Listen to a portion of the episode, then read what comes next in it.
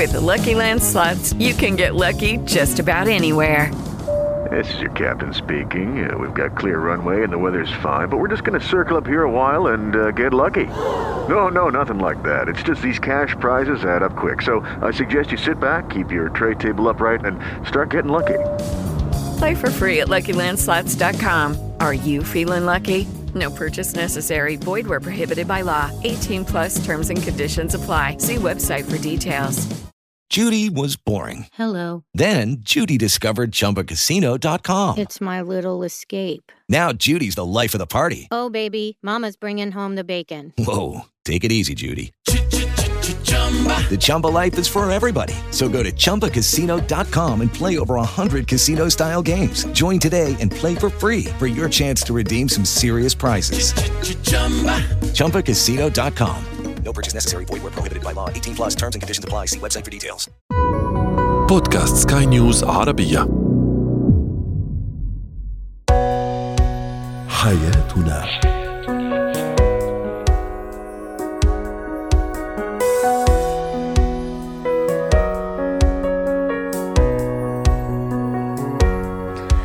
مستمعينا الكرام أهلا بكم معنا إلى حياتنا. فضاؤكم اليومي الذي يعنى بشؤون الأسرة وباقي الشؤون الحياتية الأخرى والذي يمكنكم الاستماع إليه عبر منصة سكاي نيوز عربيه dot com slash podcast وباقي منصات سكاي نيوز العربية الأخرى. شاركونا عبر رقم الواتساب 00971 561 8862 ثلاثة. معي أنا آمال شاب. اليوم نتحدث عن العلاقة السامة في الزواج.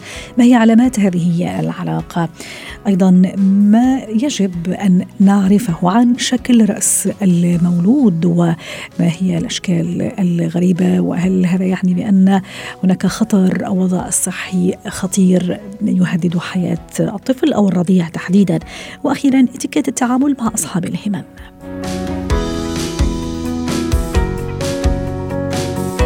هو وهي.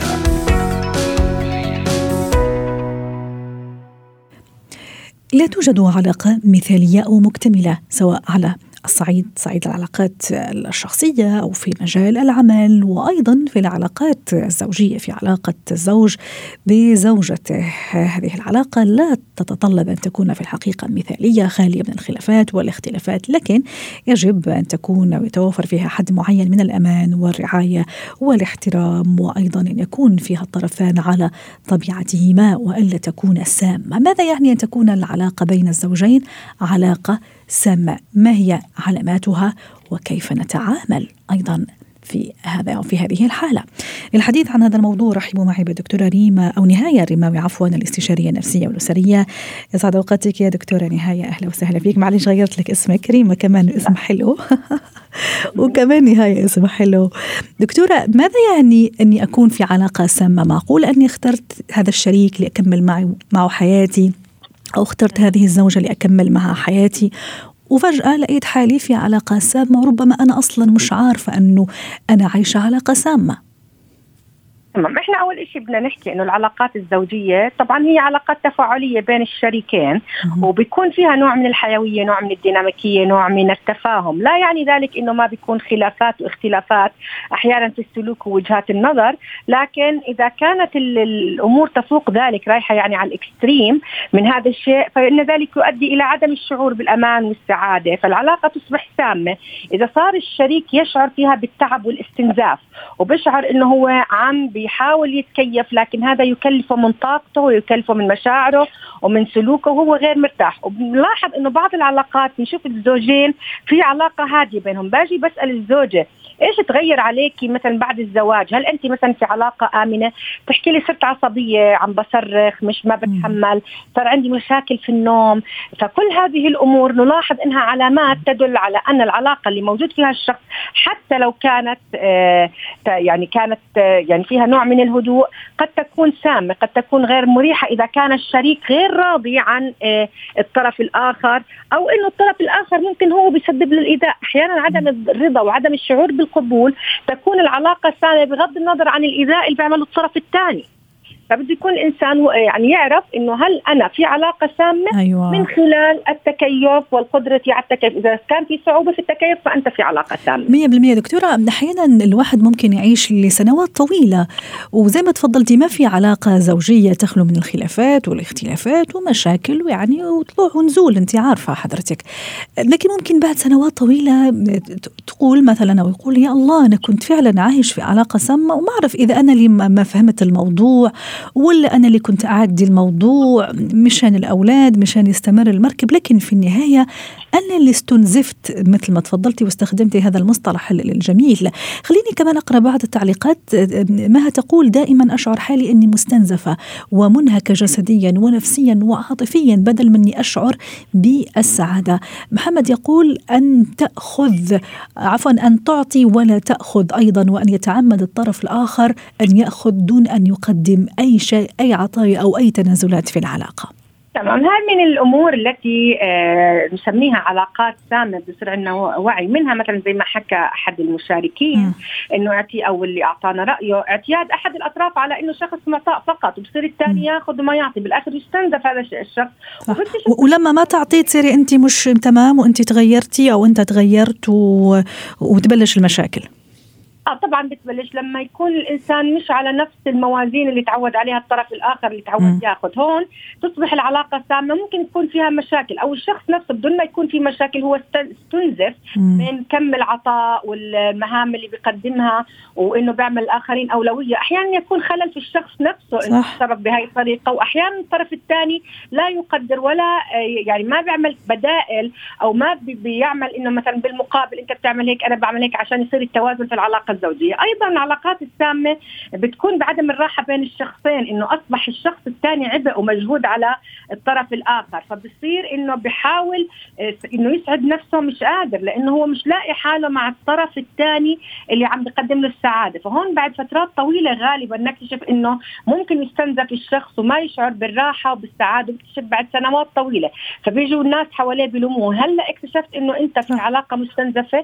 هو بيكون عمل كل الطرق استخدم مثلا ال- الوسائل والأدوات اللي بيمتلكها وجد إنه هذه الوسائل والأدوات هي لم تجدي نفعا مع الطرف الآخر أو أنا لم أجد راحتي رغم تقديم كل هذه الأمور والتنازلات في محاولة لإسعاد نفسي وإسعاد الأسرة. هنا. يصبح أحيانا مشاكل زوجية حتى بعد فترة طويلة من الزواج تظهر لأنه طاقة التحمل عند الطرف الآخر قد تنعدم وبالتالي آه، صموده يعني انهياره. فيبدأ بالحديث عن فكرة إنه أنا في علاقة سامة أنا غير مرتاحة. أحيانا يبدأ عن التعبير واحيانا في ناس ما بتعبر وبتقضي حياتها كلها في علاقة سامة وبتستنزف حياتهم. وبالآخر في أمراض جسدية زي ما حكت واحدة من الصبايا اللي. علقت وقالت منهكة. إنه أنا جسديا ونفسيا ويستنزف الشخص لأنه بالآخر قدرات. لا. مية بالمية. تعرفي دكتورة في, في تعليق عجبني أو تشبيه رائع أقول لك إنك تضل في علاقة سامة تماما زي ما تضل في سيارة من غير محرك. فيك تجلسي أو فيك تجلسي داخل السيارة لفترة طويلة أه؟ ساعة ساعتين ثلاثة بس ما فيك توصلي لأي لأي مطرح أو لأي مكان. وحضرتك استخدمتي مصطلح رائع جدا اللي هو مصطلح الوعي. دكتورة كيف أكون واعية؟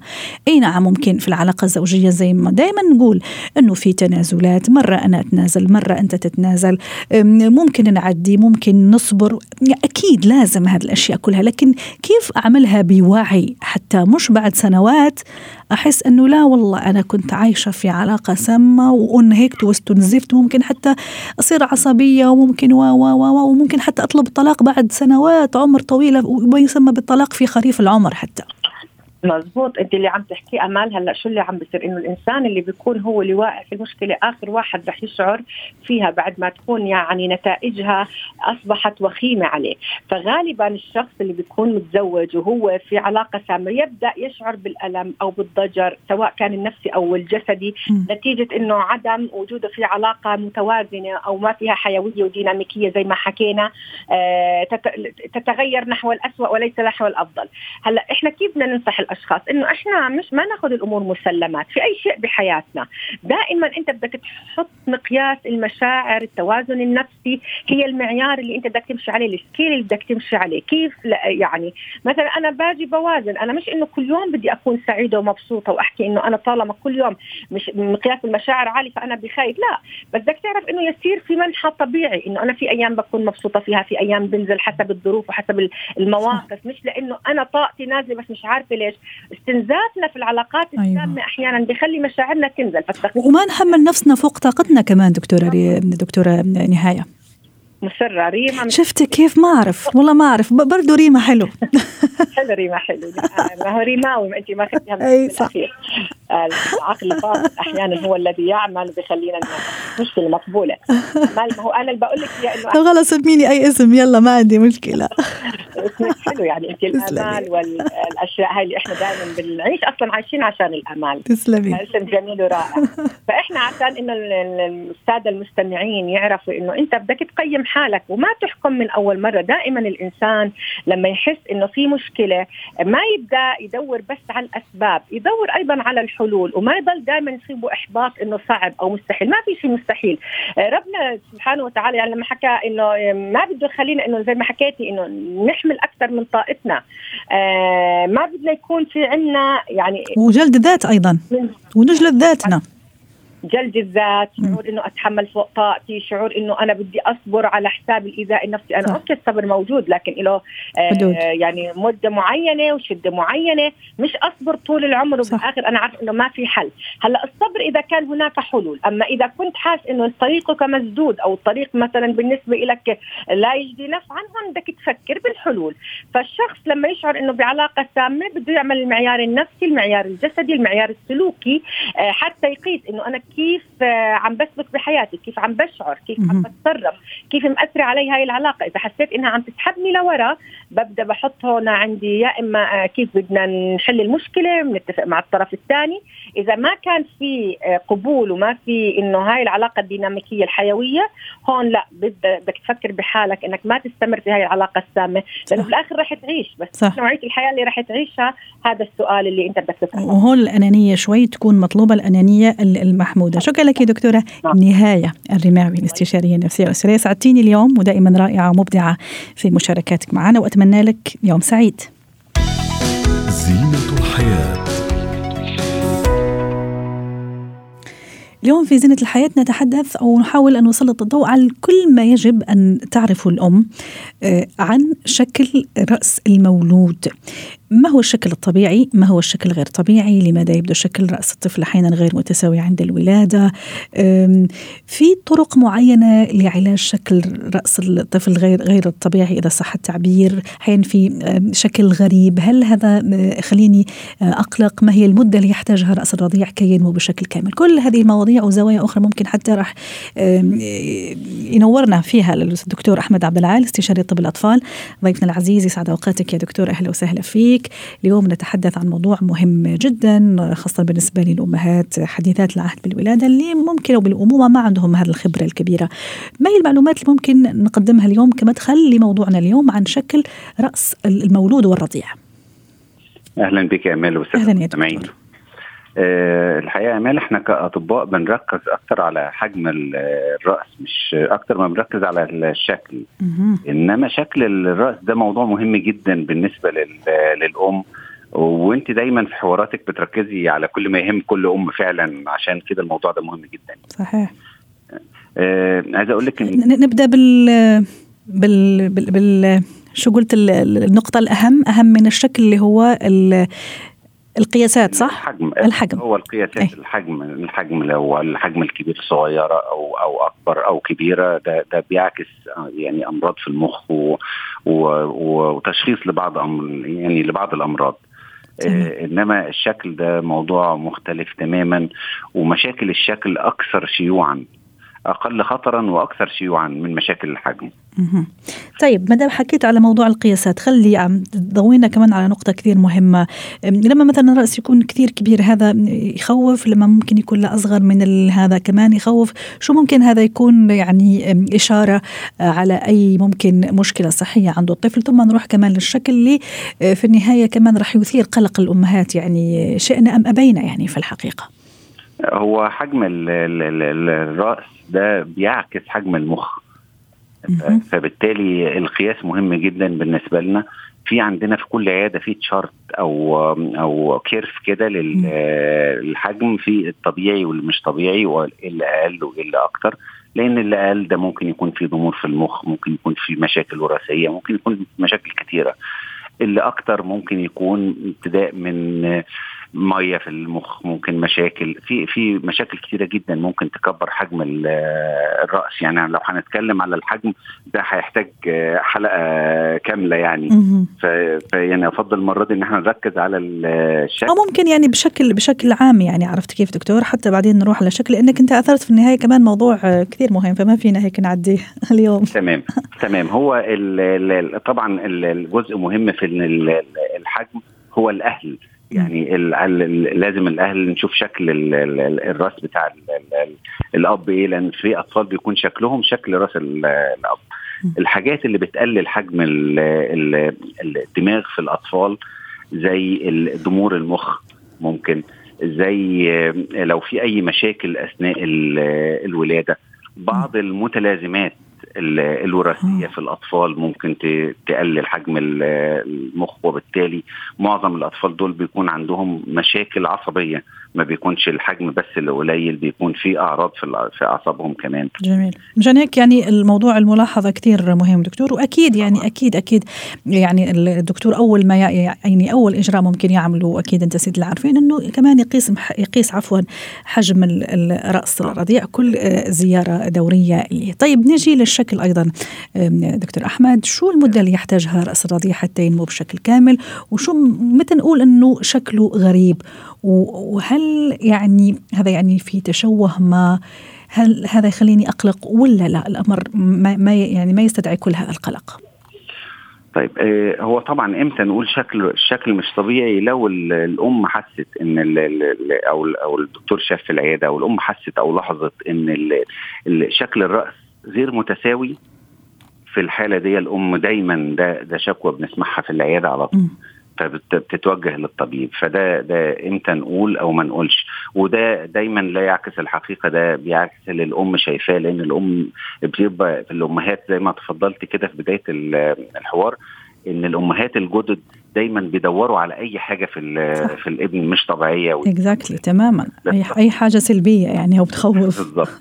آه، عشان كده نفهم آه، شكل المشكلة بتحصل إزاي؟ هي رأس الطفل أو عظمه بتكون لسه مرنة مش زينا آه،. كبار يعني.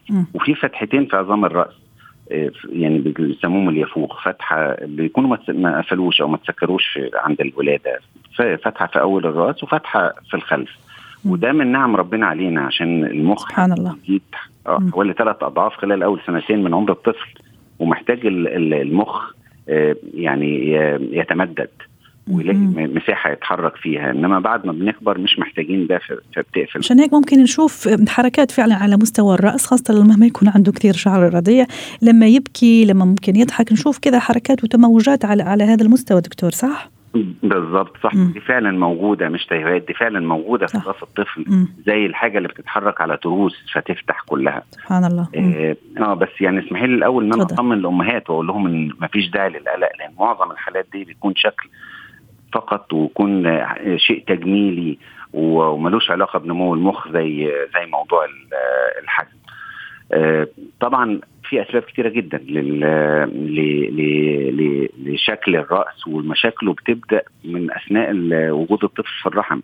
يعني الطفل وهو في رحم الأم وضع الجنين نفسه آه، ممكن جنين في وضع معين أكتر من التاني فتلاقيه ينزل وهو نازل بتلاقيه آه، فعلا مش متساوي. التوائم التوائم بيكون في زحمة في الرحم أو الرحم بيكون مليان فبيبقى ما عندهمش مساحة كافية للحركة. فده كمان بتأثر على آه، شكل الراس شكله. آه، أثناء الولادة أثناء مرور الطفل من قناة الولادة لو حجم الدماغ كبيرة بتضغط بتضغط نفسها عشان تعدي من قناة الولادة. فده كمان بتأثر على شكلها شوية بعد الولادة.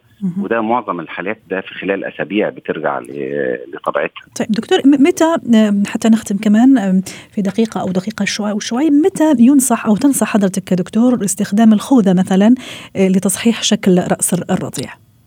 الخوذة أولا في ضوابط لاستخدامها. أولا لازم تستخدم من عمر أربع شهور ل 12 شهر. لأن الرأس ممكن تتعدل لوحدها خلال الشهور خلال الأربع شهور الأولى. بعد سنة ما ينفعش استخدامها لأن الرأس فعلا بتكون قفلت فبالتالي ما بت ما بتفيدش. الخوذة فكرتها إن هي بنفصلها على حسب اتجاه الرأس بحيث تكون ملامسة لكل الأماكن اللي في الجمجمة ما عدا الجزء اللي هو فلات أو الجزء اللي هو مش مظبوط. فنسمح له بالتمدد أكتر. آه لازم نراجع عليها كل آه أسبوع أو 10 أيام لأن حجم الراس آه بتزيد فال ال ال ال إنما في حاجات كتيرة قبل ما نبدأ للخوذه في, في البيت. يعني نصايح بحب أديها لكل أم. يا ريت. تفضل دكتور. لكن باختصار لو سمحت لي. تفضل طيب تمام. إن الأم اولا تغير نومة الطفل بين وقت والتاني ما تخلوش نايم في نفس الاتجاه على طول. مم. لازم تغير راسه كده وكده في الاتجاهين. لازم تشيل الطفل فترات لو حست المشكلة دي فيه خصوصا أثناء الرضاعة عشان تقلل الضغط. عليه. ما تسيبوش فترات طويلة نايم في السرير أو على الكرسي.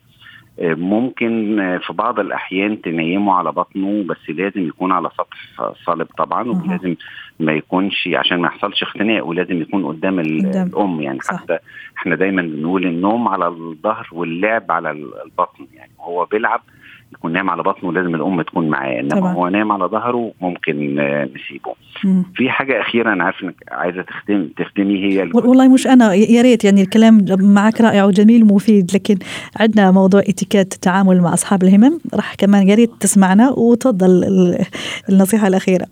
أكيد إن شاء الله. آخر حاجة إمتى تروح لطبيب في غير الخوذة؟ لو في يعني إغلاق مبكر لليافوخ أو للأماكن المقفولة م. في الدية ودي بتروح للدكتور وبيشوفها لأن ده في الحالة دي لازم الطفل يتحول لجراح المخ والأعصاب في عملية بتتعمل بتفتح المكان اللي قفل قبل ميعاده عشان م. تسمح بنمو الأم المخ بصورة أقوى. شكرا لك دكتور أحمد عبد العال اسعدتنا اليوم بهذه المشاركة وكل هذه المعلومات المفيده ويعطيك ألف عافية.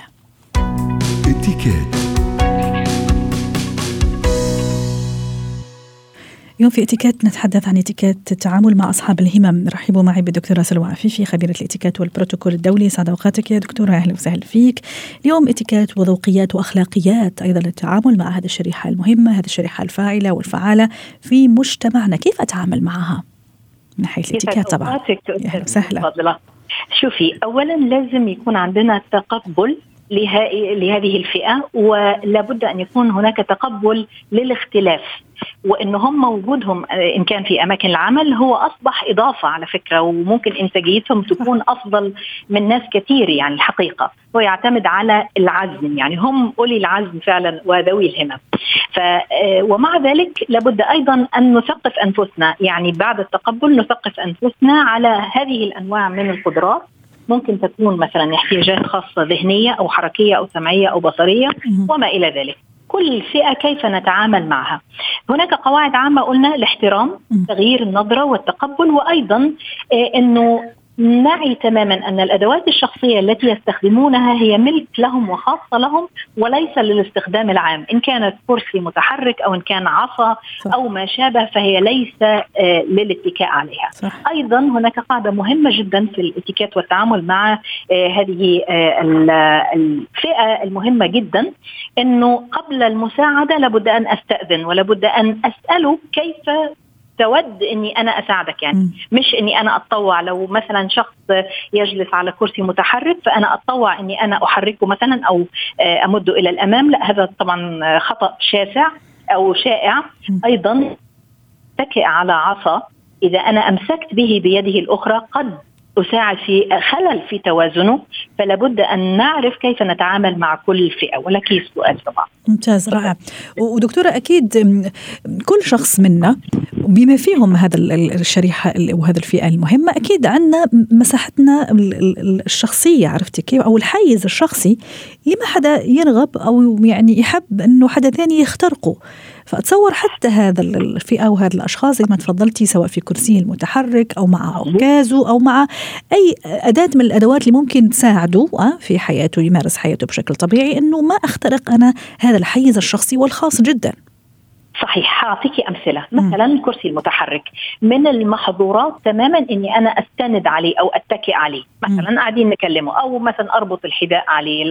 يعني كل هذه آه، يمكن تقلل من احترامهم لنا أيضا. آه، أيضا مثلا لو قلنا ضعيف البصر. إذا أنا مثلا أعمل برزنتيشن أو في آه، كتابة معينة لازم أكون أكتبها بشكل واضح. إذا كنت أتحدث معه لابد أن أتحدث معه لا أضع يدي على فمي أوضح مخارج الحروف. إذا كنت أتحدث إليه فأنا أنظر إليه في عيني وكأنه يراني. آه، أجلس على نفسي حتى لو على كرسي متحرك مثلا. وأعطيتي كمان في فكرة يعني رحت لفكرة أخرى اللي هو مثلا أشخاص من ذوي الإعاقات السمعية أيضا. تصور كثير من المهم وللباقه إني كذا يعني أطبطب شوية على على على اكتاف وحتى ألفت انتباهه ثم أتحدث معه ببطء وبتمهل واحاول كمان اني افهمه الحروف بشكل شفهي وشفهي عفوا حتى يتمكن من فهمي بطريقة راقية. صحيح. ومش بالضرورة إني أنا أرفع صوتي بالعكس. تماما. يمكن مثل ما قلتي أربط على كتفه ببساطة إني أنا أريد التحدث معه. أيضا مثلا آه، ضعيف السمع. إذا أنا آه، خلصت حديثي وأريد المغادرة يعني يا ريت أقول له إني أنا أنا ماشية مثلا مش إنه هو عمال قاعد يكلم نفسه. آه والعكس صحيح إني أنا بداية حتى لما آه أقدم عليه في بداية حديث لابد أن اذكره بنفسي أقول له أقول له مثلا أنا سلوى عفيفي يمكن اتقابلنا في دورة سابقة أو كذا مش بالضرورة هو يميز صوتي يعني م. فكل واحد من هؤلاء الأشخاص لهم طريقة في التعامل. أيضا أريد أن ننوه على الإعاقة الذهنية. قد يكون مثلا معنا في العمل. في, في 30 ثانية أستاذة سلوى. أوكي. متعودين على روتين معين. إذا غيرنا شيء من الروتين أو النظام اليومي لابد أن يعني نشرح لهم بشيء من التمهل لأنه قد يستوعبوا وقت أطول لأن يستوعبوا هذا النظام المختلف. فلابد من مراعاة هذه الاختلافات وأكيد أنه عامل الناس كما تحب أن تعامل. كل إنسان معرض يمكن لأي شيء فلا بد من مراعاة مشاعر الآخرين. حتى نترك انطباعات ويسود جو متفائل في العمل أو في أي مكان في المجتمع عموما. شكرا لك دكتورة سلوى عفيفي أسعدتينا اليوم بهذه المشاركة. خبيرة الإتيكيت والبروتوكول الدولي ضيفتنا من القاهرة. حياتنا.